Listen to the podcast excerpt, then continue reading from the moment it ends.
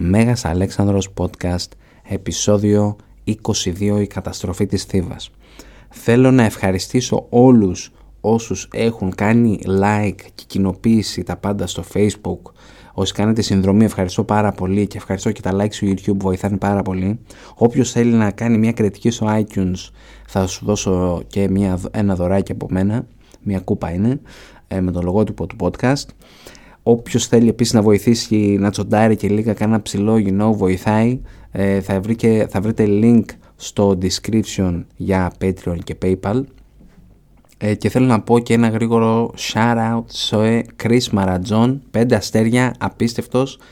Είναι ο τίτλος του, της κριτικής. Πολύ καλός, χρήσιμος και αστείος. Ευχαριστώ πάρα πολύ. Στείλε μου τη διεύθυνσή σου, νομίζω ξέρω ποια είσαι. Ευχαριστώ πάρα πολύ. Και μια κούπα δώρο από μένα. Να είστε καλά ρε παιδιά, καλή συνέχεια. Είχαμε αφήσει τον Αλέξανδρο την προηγούμενη φορά να αντιμετωπίζει τον Γλαυκία και τον Κλήτο στα βόρεια σύνορα της Μακεδονίας.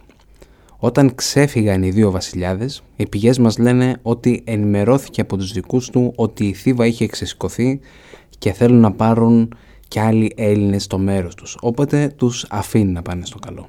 Τώρα λογικό είναι να έχουν ξεσηκωθεί οι Θηβαίοι, ειδικά όταν κάποιος πάρει σε υπόψη του ότι έχει ακουστεί ότι ο Αλέξανδρος έχει πεθάνει σε μάχη εναντίον των Λυριών. Θα τα πούμε καλύτερα τώρα όσο προχωράμε. Το 338 μετά από τη μάχη της Χερόνιας ο Φίλιππος είχε εξορίσει κάποιους πολιτικούς Τώρα το 335 μπαίνουν κρυφά στην πόλη με σκοπό να ανατρέψουν τη μακεδονική κυριαρχία. Πρώτοι την πληρώνουν ο Αμίδας και ο Τιμόλαος, αρχηγοί της μακεδονικής φρουράς στην Καδμία. Τους πιάνουν οι Θηβαίοι και τους σκοτώνουν. Στη συνέχεια οι πρώην εξόριστοι συγκάλεσαν συνέλευση του λαού εδώ είναι που πείθουν και το πλήθος ότι ο Αλέξανδρος έχει πεθάνει. Τώρα αυτή τη βρώμα μπορεί και να την ξεκίνησε ο Δημοσθένης, δεν είμαστε ακριβώς σίγουροι. Τους πιστεύουν μιας και ο Αλέξανδρος λείπει καιρό. Το μαθαίνει ο Αλέξανδρος και φεύγει βολίδα. Υπάρχει και μια φήμη ότι ο Αμίντας, ο πρώτος ξάδερφος του Αλέξανδρου και γιος του Περδίκα, έχει ενορχιστρώσει την όλη φάση με την υπόσχεση ότι αν όλα πάνε καλά τον βάζουν στο θρόνο της Μακεδονίας. Ο Αλέξανδρος δεν μπορεί να επιτρέψει να γίνει κάτι τέτοιο. Ο Δημοσθένης είχε κάνει κάτι παρόμοιο στην Αθήνα. Στην εκκλησία του Δήμου ανακοίνωσε ότι έχουν σκοτωθεί από τους τριβαλούς στο σύνολό τους η εκστρατευτική δύναμη των Μακεδόνων. Φτάνει σε σημείο να παρουσιάσει ένα αγγελιοφόρο και καλά τραυματισμένο από τη μάχη. Του πέταξε εκεί λίγο κέτσαπ, τον τύλιξε με επιδέσμους και ενημερώνει τους υπόλοιπους Αθηναίους ότι αυτές τις πληγές τις έχει υποστεί στην ίδια μάχη που πέθανε ο Αλέξανδρος. Λέει ο Αγγελιοφόρος μάλιστα ότι τον είδε να πεθάνει με τα ίδια του τα μάτια. Τώρα, οι, όσοι Αθηναίοι ήταν σε φάση ντεμή, το πιστεύουν δηλαδή και δεν το πιστεύουν ότι έχει πεθάνει ο Αλέξανδρος, τώρα είναι full υπέρ του Δημοσθένη. Αργότερα ορισμένοι θα αρχίζουν να αποψιάζονται ότι μάλλον λέει μαλακίες ο Δημοσθένης, γιατί άλλοι λένε ότι πέθανε εναντίον των Λυριών, άλλοι εναντίον των Τριβαλών. Εντάξει, έχει μπερδευτεί μωρέ ο Δημοσθένης λιγάκι. Ε, και ακούγεται ότι ο Δαρίο, ο Πέρσης βασιλιάς, έχει στείλει 300 τάλαντα για να βοηθήσει την Αθήνα και την Θήβα να ρίξουν τον Αλέξανδρο και κατέληξε ο Δημοσθένης να τα κρατάει για την πάρτη του. Αρκετοί λένε ότι δεν θα το έκανε αυτό ο Δημοσθένης και απλά απέρριψε, απέρριψε την προσφορά. Άλλοι λένε μετά ότι ο Δαριός έβαλε στόχο την Πελοπόννησο και εκεί τα δέχτηκαν με μεγαλύτερη ευχαρίστηση. Επειδή οι Αθηναίοι ήταν σίγουροι ότι ο Αλέξανδρος θα στείλει στρατό να μιλήσει με τους Θηβαίους, ορισμένοι ήταν έτοιμοι να στείλουν και στρατό ώστε να τους βοηθήσουν. Τώρα είμαστε δηλαδή για λίγο στα, στα πρόθυρα μιας πανελλήνιας επανάστασης. Αλλά οι πιο έξυπνοι ακούστηκαν και είπαν κάτσε να δούμε λίγο για αρχή πώς θα αντιδράσουν οι Μακεδόνες και μετά βλέπουμε πώς θα βοηθήσουμε. Ο Αλέξανδρος και οι στρατιώτες του διήνυσαν 400 χιλιόμετρα σε 13 ημέρες. Γαμιώντας πρέπει να τους πήγαινε τους στρατιώτες του έτσι. Τον πήρε 7 μέρες για να φτάσει στη Θεσσαλία και να περάσει τις Θερμοπύλες οι Θηβαίοι εδώ, είναι, εδώ λένε ότι λογικά είναι ο Αντίπατρος. Δεν υπάρχει περίπτωση να είναι ο Αλέξανδρος. Ο Αλέξανδρος έχει πεθάνει, έτσι, το, το πιστεύουμε όλοι. Ε, αυτό προσπαθούν να κάνουν είναι να δικαιολογήσουν και να νομιμοποιήσουν την επανάστασή τους. Τώρα ας το δούμε λιγάκι από, τη δικιά της, από την δικιά τους οπτική γωνία, έτσι, οι Θηβαίοι. Στην Κόρινθο είχαν δώσει όρκο στο Φίλιππο ότι θα ακολουθήσουν τον ίδιο καθώς και τους διαδόχους του. Οκ, okay, εφόσον την ήπιαμε στη Χαιρώνεια δεκτό. Μετά όμως πεθαίνει ο Αλέξανδρος. Και λες, να η ευκαιρία μας, αλλά σκάει μύτη ο μικρός, ο, ο γιος του, ο Αλέξανδρος δηλαδή, έξω από τα τείχη της πόλης, όπως είχαμε δει σε παλιότερα επεισόδια, με τον ίδιο ακριβώς στρατό που, που σας νίκησε στη Χαιρώνεια. Ξαναλές, οκ. Τώρα ακούς ότι αυτός ο μικρός έχει πεθάνει. Ε, δεν θα κάνεις μια προσπάθεια να ξανααποκτήσεις την ελευθερία σου. Ε, αφήσαμε τώρα τον Αλέξανδρο στις Θερμοπύλες. Έτσι, 7 μέρες σας θυμίζω για να κατέβει από τον Νότο. Σε ακόμα 6 μέρες θα είναι στη Βιωτία. Όταν μπήκε στη Βιωτία, και έλεγαν όλο και πιο πολύ ότι ακούγεται ότι είναι ο Αλέξανδρος, έλεγαν ναι ρε παιδιά, Αλέξανδρος είναι, αλλά είναι ο Αλέξανδρος ο λυγκιστής, ο γιος του αερόπου. Έλα που τελικά τον είδαν με τα μάτια τους, αυτόν και ακόμα 30.000 πεζούς στρατιώτες και 300 του υπηκού, ο Αλέξανδρος ζει και βασιλεύει. Πρώτη τους δουλειά ήταν να ετοιμαστούν για πολιορκία. Ήλπιζαν ότι αν τους κρατήσουν για λίγο εκτός της πόλης τους θα έρθει βοήθεια από άλλες πόλεις οπότε οχυρώνουν τα τείχη στη νότια πλευρά της πόλης όπου έχει μεταφέρει και το στρατό του ο Αλέξανδρος κοντά στην πύλη της Ηλέκτρας η Ηλέκτρα, η Ηλέκτρα λένε τη δεύτερη κόρη μου ε, μαζεύονται πάλι οι Θηβαίοι να αποφασίσουν τι θα κάνουν.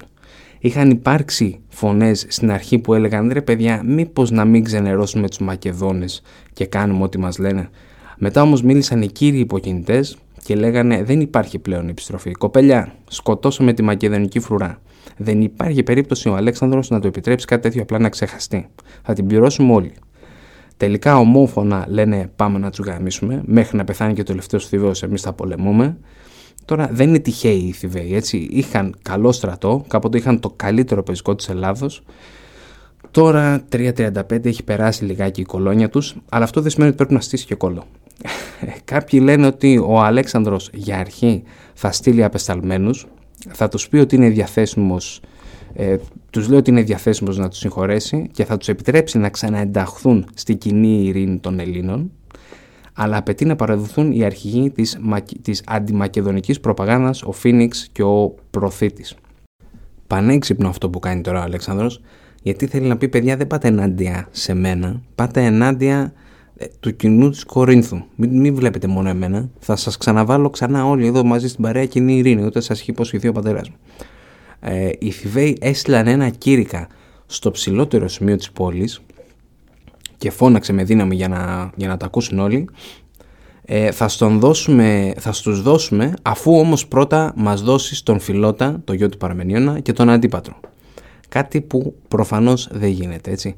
Ορεξάτη οι Θηβαίοι Λέει μετά ο ίδιος ο Θηβαίος «Όποιος θέλει να συνταχθεί με το μεγάλο βασιλιά και τη Θήβα για την απελευθέρωση των Ελλήνων και την καταστροφή του τυράννου της Ελλάδος θα πρέπει να προχωρήσει σε εμάς. Δηλαδή, ελάτε όλοι όσοι είστε με το Μακεδόνα στη δική μας ομάδα και μαζί οι Πέρσες, οι Θηβαίοι και όποιος άλλος γουστάρει θα εξοντώσουμε τον τύρανο της Ελλάδας, δηλαδή τον Αλέξανδρο.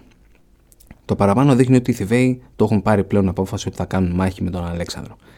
Αλλά αξίζει να αναφέρουμε ότι αρκετοί ιστορικοί λένε ότι ο Αλέξανδρος δεν είχε σκοπό να συμβιβαστεί.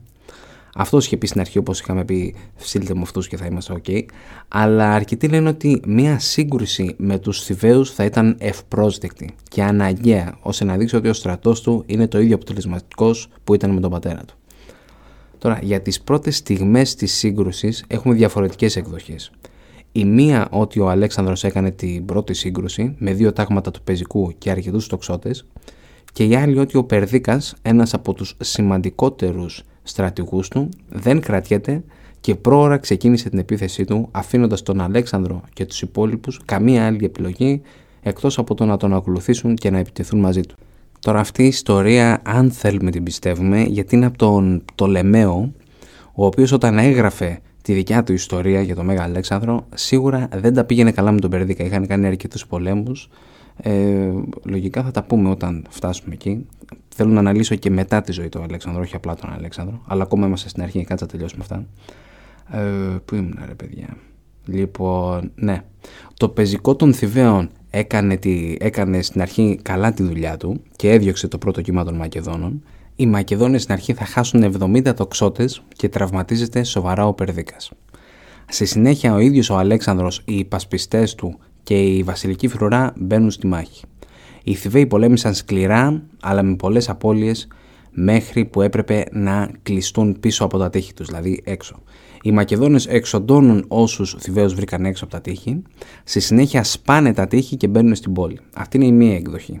Η άλλη του Αριανού που λέει ότι από τη βιασύνη τους άφησαν την πύλη ανοιχτή και μπήκαν οι Μακεδόνες. Προσπάθησαν όσοι μπορούσαν να κάνουν κάτι μάχοντας με τους Μακεδόνες μέσα στην πόλη, αλλά όλο και περισσότεροι έμπαιναν μέσα. Σιγά σιγά έπρεπε να καταλαβαίνουν ότι ζούσαν τις τελευταίες στιγμές τους. Στριμώχθηκαν οι Θηβαίοι και κατευθύνθηκαν προς την Ακρόπολη της Θήβας στην Καθμία. Και εκεί δεν πήγαν καλά τα πράγματα. Την τελική μάχη τη δίνουν στο λόφο του Αμφίου, που λένε ότι υπάρχει μία από τις παλιότερες πυραμίδες αρχαιότητας, λίγο έτσι από τα περίεργα να πούμε, αλλά ενδιαφέρον όποιος θέλει να το ψάξει. Ε, εκεί είχαν μπει στην πόλη πλέον και οι σύμμαχοι του Μακεδονικού στρατού, οι Φωκείς, οι Πλατεείς και άλλοι βιωτοί. Όλοι στο παρελθόν είχαν υποστεί τα χειρότερα από το, από το Θηβαϊκό στρατό. Τώρα τους δίνει η ευκαιρία να βγάλουν το άχτι τους. Ο Ρεανός λέει ότι οι σύμμαχοι που ανέφερε έκαναν τα περισσότερα εγκλήματα πολέμου, θα λέγαμε σήμερα, και όχι τόσο Μακεδόνες. Τώρα, πια εγκλήματα, το πρώτο και κυριότερο ότι έμπαιναν σε σπίτια και σκότωναν όποιον έβρισκαν, όποιον έβρισκαν μπροστά τους. Παιδιά, γυναίκες, οτιδήποτε. Δεν υπήρχε ανισότητα στα μάτια των κατακτών. Ακόμα και αυτοί που άφησαν όπλα και παραδόθηκαν στους κατακτές τους σκοτώνουν. Κάποιοι επίσης που πήγαν να κρυφτούν στα ιερά και αυτούς τους σκοτώνουν. Μέχρι εδώ έχουν πεθάνει 500 Μακεδόνες, 6.000 Θηβαίοι και 30.000 από τους Θηβαίους θα πουληθούν ως δούλοι. Από αυτόν τον εξανδραποδισμό θα βγάλει 440 τάλαντα τα οποία έχει οπωσδήποτε ανάγκη ο Αλέξανδρος. Στην πόλη της Θήβας δεν έμεινε τίποτα όρθιο, η πόλη είχε καταστραφεί ολοκληρωτικά. Τώρα αυτό δεν ήταν απόφαση μόνο του Αλέξανδρου, οι πηγές μας λένε ότι είχε μιλήσει με τους αψαλμένους του κοινού και αυτοί τον έπεισαν να δώσει τη διαταγή για την καταστραφή της πόλης. Ο Καράκος μας θυμίζει ότι ο Αλέξανδρος δεν δείχνει την μεγαλοψυχία των Λακεδαιμονίων, όπου μετά τον Πελοποννησιακό πόλεμο το 404 οι σύμμαχοί τους απέτησαν την πλήρη καταστροφή της Αθήνας. Οι Λακεδαιμόνοι απάντησαν ότι είναι ανεπίτρεπτο μια πόλη σαν την Αθήνα που έχει προσφέρει τόσο για την Ελλάδα να δουλοποιηθεί. Όχι όμως ότι δεν έχουν υπάρξει παρόμοιες καταστάσεις οι Μακεδόν, οι, Μακεδόνοι, οι Λακεδαιμόνοι πάλι είχαν καταστρέψει τις πλατείες το 431 στην αρχή του Πελοποννησιακού πολέμου. Οι Αθηναίοι έσφαξαν τους Μιλήσιους το 416 όταν αρνήθηκαν να συμμαχίσουν μαζί τους. Ε, οι Σιρακούσοι επίσης τιμώρησαν σκληρά τους Αθηναίους όταν απέτυχαν να εξτρατεύσουν εναντίον της Σικελίας. Ε, οπότε είναι μέσα στο DNA μας λίγο να, να τρογόμαστε μεταξύ μας. Ένα σπίτι που ξέφυγε από την οργή του Αλέξανδρου και των κατακτών ήταν το σπίτι του Πινδάρου, καθώς και οι απόγονοί του. Τώρα εμένα προσωπικά μου φαίνεται αρκετά κωμικό, μου θυμίζει λίγο Team America, το έχει δει το Team America, οι Αμερικάνοι πάνε και σώζουν μια πόλη και τα σπάνε, τα κάνουν όλα πουτάνα. Σας σπάσαμε το Δημαρχείο, τα νοσοκομεία, τα σχολεία. Αλλά είστε ελεύθεροι, σας ελευθέρωσαν οι Αμερικάνοι. Είναι πολύ καλή ταινία. Αλλά είναι έτσι το χαζό το χιούμορ που μου αρέσει εμένα. Ε, ναι, ένα, ναι, αφήσανε, προφανώς τώρα θέλει να δείξει ο Αλέξανδρος ότι σέβεται τους σπουδαίους Έλληνες και ότι έχει κάποια μόρφωση τέλος πάντων. Αλλά φανταστείτε λίγο ότι είσαι κάτοικος της Θήβας. Όσους ξέρεις, ότι, όσους ξέρεις είτε έχουν πεθάνει είτε θα πουληθούν ως σκλάβοι, τα σπίτια τους έχουν καταστραφεί, αλλά μην αγχώνεσαι, το σπίτι του Πινδάρου στέκει ακόμα. Ένας ακόμα λόγος που πρέπει να αναφέρουμε είναι ότι ο Πίνδαρος ήταν επίσης ένας που είχε μιλήσει θετικά για τον προ-προ-προ παππού του, τον Αλέξανδρο τον Πρώτο ή τον Αλέξανδρο τον Φιλέλλην όπως μας είναι γνωστός. Οι λίγοι Θηβαίοι που γλίτωσαν ήταν είτε ιέρειες είτε ιερείς και οι προσωπικοί φίλοι του Φίλιππου και του Αλέξανδρου. Επίσης και η οικογένεια που είχε φιλοξενήσει τον Φίλιππο, τον Φίλιππο όσο ήταν όμηρος. Ο Πλούταρχος έχει μια πολύ ωραία ιστορία για την κυρία Τιμοκλία η Τιμοκλία είχε όνομα, γνωστή στη Θήβα. Μπουκάρουν οι Θράκες, φίλοι του Αλέξανδρου μέσα στο σπίτι της. Ο αρχηγός τους βιάζει την Τιμοκλία και στη συνέχεια την ρωτά που έχει κρυμμένο το χρυσό και το ασίμι. Αυτή του λέει επειδή σε γουστάρω θα σου πω, αλλά μόνο σε σένα δεν θέλω να μ' ακούς μια άλλη. Οπότε οδηγεί μετά το Θράκα σε ένα πηγάδι και του λέει ότι όταν είδα ότι ερχόσασταν πέταξα ό,τι πολύτιμο είχα εδώ μέσω πηγάδι. Και καθώς πάει μετά ο Μαλάκας να κοιτάξει μέσα στο πηγάδι, πάει η τιμοκλή από πίσω του, χώνει μια και πέφτει μέσα. Βρίσκει μετά ότι πέτρες είχε εκεί πέρα τριγύρω, τα πετάει πάνω του να πούμε, τα πετάει στο κεφάλι του μέχρι που τον σκότωσε. Την πιάνουν οι θράκες να την οδηγήσουν στον Αλέξανδρο. Ο Πλούταρχος λέει χαρακτηριστικά ότι από το περπάτημα φαινόταν ότι δεν ήταν καμία τυχαία αλλά αξιοπρεπής και γενναία. Την ρωτάω ο Αλέξανδρος ποια είναι; Και του λέει μία αδερφή του Θεαγέννη που έπεσε υπηρετώντας στρατηγός στη Χερόνια. Μάλλον αυτός ο Θεαγέννης ήταν διοικητής του Ιερού Λόγου, δεν είμαστε σίγουροι. Ο, ο, ο Αλέξανδρος συγκινήθηκε. Την είδε τσαούσα και δίνει εντολή να μην σκοτώσουν αυτήν και τα παιδιά της, αλλά απλά να πουληθούν με τους άλλους δούλους. Εντάξει, είναι λίγο καλύτερο. Τι προτιμάς, να σε δώσω εδώ στους θράκε και να σε αγαμάνα μέχρι να πεθάνεις ή να ζήσεις σαν μια δούλα. Ο Αλέξανδρος μετά από αυτό το συμβάν θα δώσει εντολή να σταματήσουν αυτού του είδους τις προσβολές. Εντάξει, παιδιά, είπαμε, το γαμίσαμε λιγάκι. Και για να δείξουν οι Μακεδόνες ότι είναι ακόμα καλά παιδιά και οι σύμμαχοί τους, διατάζουν να ξαναχτιστούν οι πλατείες και ο ορχομενός πλώτης που, ε, πόλεις που είχαν καταστραφεί από τη Θήβα το 370 και 360 αντίστοιχα. Βλέπουμε ότι ο Αλέξανδρος θέλει να δείξει ότι αντιδρά έτσι επειδή δεν κράτησαν τη συμφωνία που είχαν δώσει στην Κόρινθο και δεν θεωρεί ότι προσβάλλουν τον ίδιο. Θέλει να δείξει και στους υπόλοιπους Έλληνες, μαλάκες, πάρτε στα σοβαρά τους όρκους που έχουμε δώσει στην Κόρινθο. Δεν το έχω τίποτα να σας εξολοθρεύσω. Ο Διόδωρος λέει ότι ήθελε να προειδοποιήσει τους άλλους Έλληνες τι πρόκειται να πάθουν αν δεν υπακούσουν τους όρους του κοινού της Κορίνθου. Και ο Πλούταρχος λέει ότι ήθελε να τους τρομάξει για να δείξει τι μπορεί να πάθουν. Τώρα και οι δύο εν μέρη έχουν δίκιο, έτσι. Αλλά πώς θα μπορούσε να μην το πάρει προσωπικά; Η όλη φάση ξεκίνησε από ένα ψέμα ότι και καλά έχει πεθάνει. Οκ, το προσπερνάω αυτό, έτσι. Μετά όμως όταν τους είδε, τον, τον είδανε μπροστά στα τείχη τους και τους είπε μαλάκες, κόψτε αυτά, κόψτε τι, τις μαλακίες και πάλι του ρίχνουν άκυρο. Αυτό είναι 100% προσωπικό. Αλλά αυτό που μας δείχνει ότι θέλει και πραγματικά ο Αλέξανδρος να τους τιμωρήσει τους Θηβαίους είναι ότι οι σύμμαχοι που έχει διαλέξει, οι πλατείες, ο Ορχομενός, οι Θεσπείς, οι Φωκείς, που είχαμε δει παλιότερα πως εξαιτίας της Θήβας είχε ξεκινήσει ο τρίτος ιερός πόλεμος, ε, η Θήβα είχε καρφώσει τους Φωκείς, ήρθε η ώρα να πάρουν το αίμα τους πίσω. Έχει διαλέξει δηλαδή έτσι καλή παρέα. Παρέα που έχει όρεξη για αίμα. Θέλει να σκοτώσει. Η Θήβα συγγνώμη, είχε επίσης πάρει το μέρος των Περσών στους Μυδικούς πολέμους και μην ξεχνάμε ότι η ολόκληρη εκστρατεία εναντίον της Περσίας είχε ξεκινήσει με τη δικαιολογία ότι θέλουν να τιμωρηθεί η Περσία για την, για την εισβολή τους στην Ελλάδα. Τώρα μπορεί στο μυαλό του Αλέξανδρου να σκέφτηκε: Οκ, okay, άρα ξεκινάμε με τους Θηβαίους που τους έχουμε εδώ δίπλα μας. Η Θήβα στην ουσία από εδώ και έπειτα παύει να ισχύει η καινούρια κατεκτημένη περιοχή μοιράζεται στους συμμάχους που έχουν κοινά σύνορα. Αρκετοί έχουν πει την άποψή τους για την καταστροφή της Θήβας, μάλλον το παράκανε ο Αλέξανδρος, ειδικά όταν είπε πως πρέπει να εξοντωθούν και να κυνηγηθούν οι Θηβαίοι που διέφυγαν. Επίσης απαγόρευσε οποιοδήποτε πόλη να προσφέρει άσυλο σε οποιοδήποτε έχει καταφέρει να ξεφύγει αλλά δεν μπορείς να πεις ότι δεν έπιασε τόπο. Έτσι. Την επόμενη φορά που κάποιος σήκωσε κεφάλι ήταν ο Άγης ο τρίτος από τη Σπάρτη, το 331 με 330.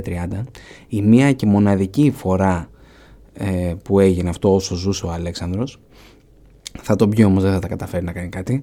Την επόμενη φορά που κάποιος θα σκεφτεί να κάνει κάτι τέτοιο θα είναι μετά το θάνατο του, το 323. Μετά το θάνατο του Αλέξανδρου προφανώς.